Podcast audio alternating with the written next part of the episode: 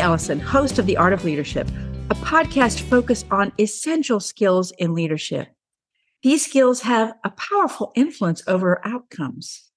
These are the skills that make a difference at the end of the day when you look back and say, not only was there success in the work that I led, there was significance in the relationships that I built. The topic for today looks at leading with discernment. Discernment. Is this a word you've ever heard of or use in your vocabulary? How would you define discernment? It's interesting that over the past couple of years, this idea of discernment is being tossed around as an important competency for leaders. Yet many of the leaders that I talk with are unsure what discernment really is. So don't feel bad if you couldn't come up with your definition of this concept. But by the end of today's podcast, you'll understand not only what discernment is, but how to add discernment to your daily leadership skills. First, let me give you a working definition of a discerning leader. This is a leader who understands situations and relationships deeply, enabling them to make clear decisions, even in complex and unclear circumstances. Discernment brings clarity and wisdom to the table. Right up front, I want to share with you that acquiring discernment is very different from acquiring knowledge. Global thought partner Seth Godin, in a part of his blog on turning data into useful information, shares it takes discernment to do this. Most problems don't require more data, they require more insight, more innovation, and better eyes. So let's look at three ways that will help you to add discernment to your daily life. The three ways I've chosen are optimizing time, resources, and instinct. If you're interested in how to add discernment to your daily activities, the first step to consider is that there is a time component involved. Pausing, reflecting, and then acting. So with pausing, it's this idea of taking moments and creating opportunities to pause, to breathe deeply, and to truly absorb what is happening around you. Whether it's pausing to listen to others, pausing to give your attention to someone who needs it, or simply being present in the moment, pausing allows you to cultivate discernment. And then not just pausing, but reflecting, setting aside time needed for reflection, for, for self discovery, for growth. This is not a task that can be completed and then checked off like, check, I've reflected on this situation, so now I must be more discerning. No, mastering the art of reflection comes from an ongoing and dynamic process. It's deliberate with the goal of gaining deeper understanding and insights. It's, it's an active engagement in the process of diving deeply into your thoughts that shift your paradigms of leadership. Becoming a discerning leader is a transformative process that comes from within you. I guess what I'm saying is that you can become a discerning leader. You just can't make someone else one. I'm reminded of a young leader some time ago who was asked to teach about becoming a transformational leader. As she presented her topic, she read her notes and she followed her bullet points. The presentation was accurate, clear, and concise. The leader was transparent in sharing that they did not have much experience with transformational leadership in their own life, but they had studied and prepared diligently for this presentation. The closing thought was delivered with a beautiful balance of logic and an appeal to our emotions, saying, okay, now you have the required skills in transformational leadership. Go out and transform someone else. And the audience clapped. Even with the optimism in her closing statement, it was evident to me that transformational leadership was being viewed as a destination rather than a process. There was no discernment that transformation begins within each one of us, starting with me. and this too is the story of discernment. The challenge comes in optimizing the time needed to join in a process, like many other leaders have before us, to discover the secret that becoming a discerning leader is not a tactical maneuver, but rather an internal paradigm shift in how you uncover value.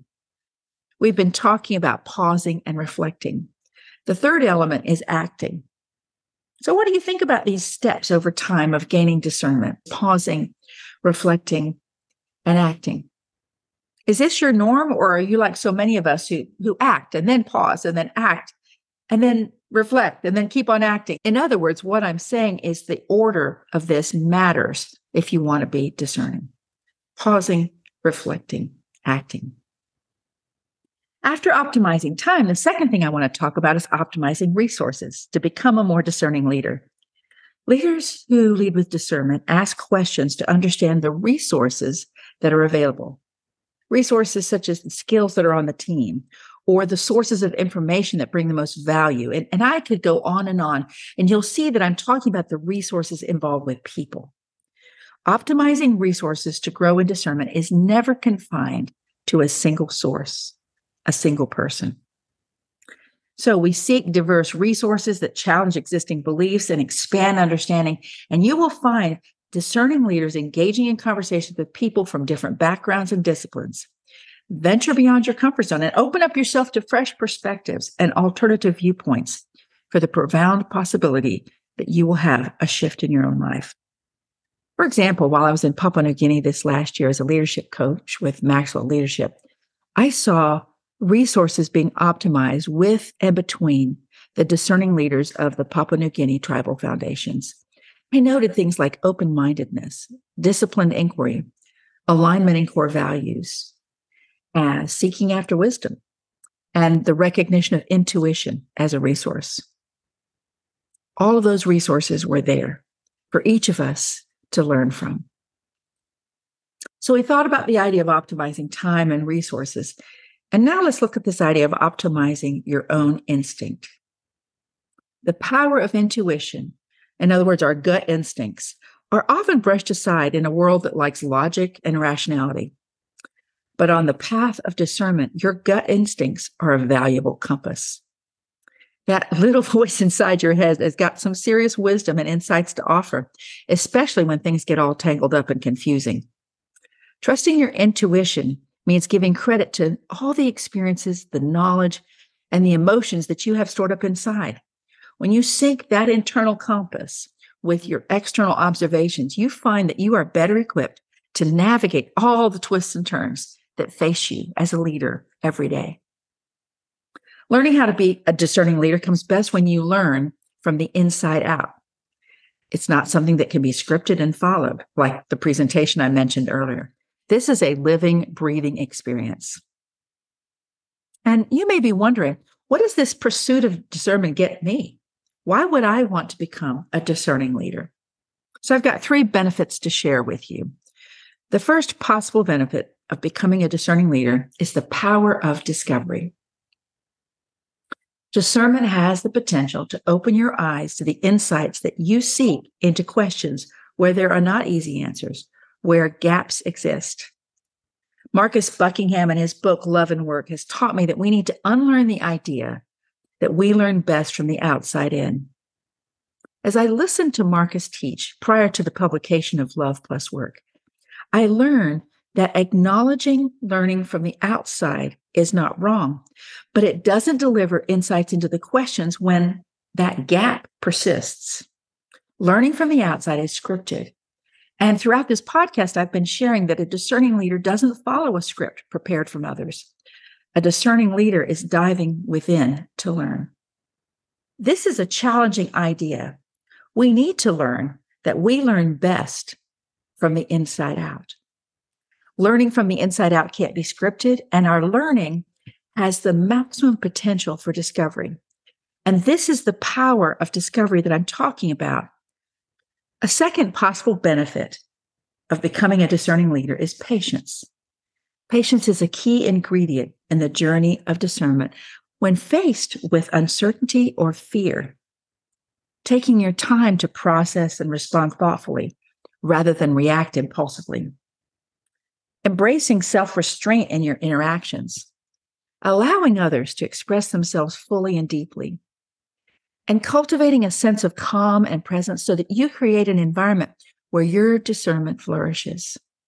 As I shared those things, did it did it trigger something in you? Yes, this is the leader I want to be. That's why I'm talking about discernment and seeking discernment. And third, the, the benefit of becoming a discerning leader is depth. Discernment is a vital leadership quality because it creates depth in a leader This is the depth that you see that goes beyond the surface knowledge or shallow relationships. You know discernment is developing within you when you begin to see trouble before it arises and you prepare for it. Or you start to see even more clearly the difference between talent and character. Or perhaps you discern times when actions, no matter how right the actions are, come from poorly aligned values and motives.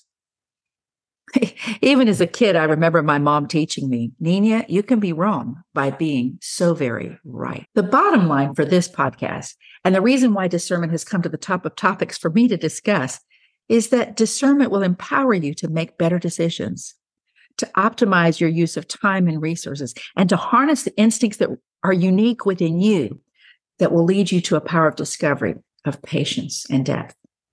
So thanks for listening to my podcast on leading with discernment. You can find me at ninaellison.com. And if you'd like to connect, my email is nina at ninaellison.com. This month, I have a free gift designed for leaders who are seeking to move from doubt to confidence in their leadership journey as they seek to uncover their voice in their leadership path.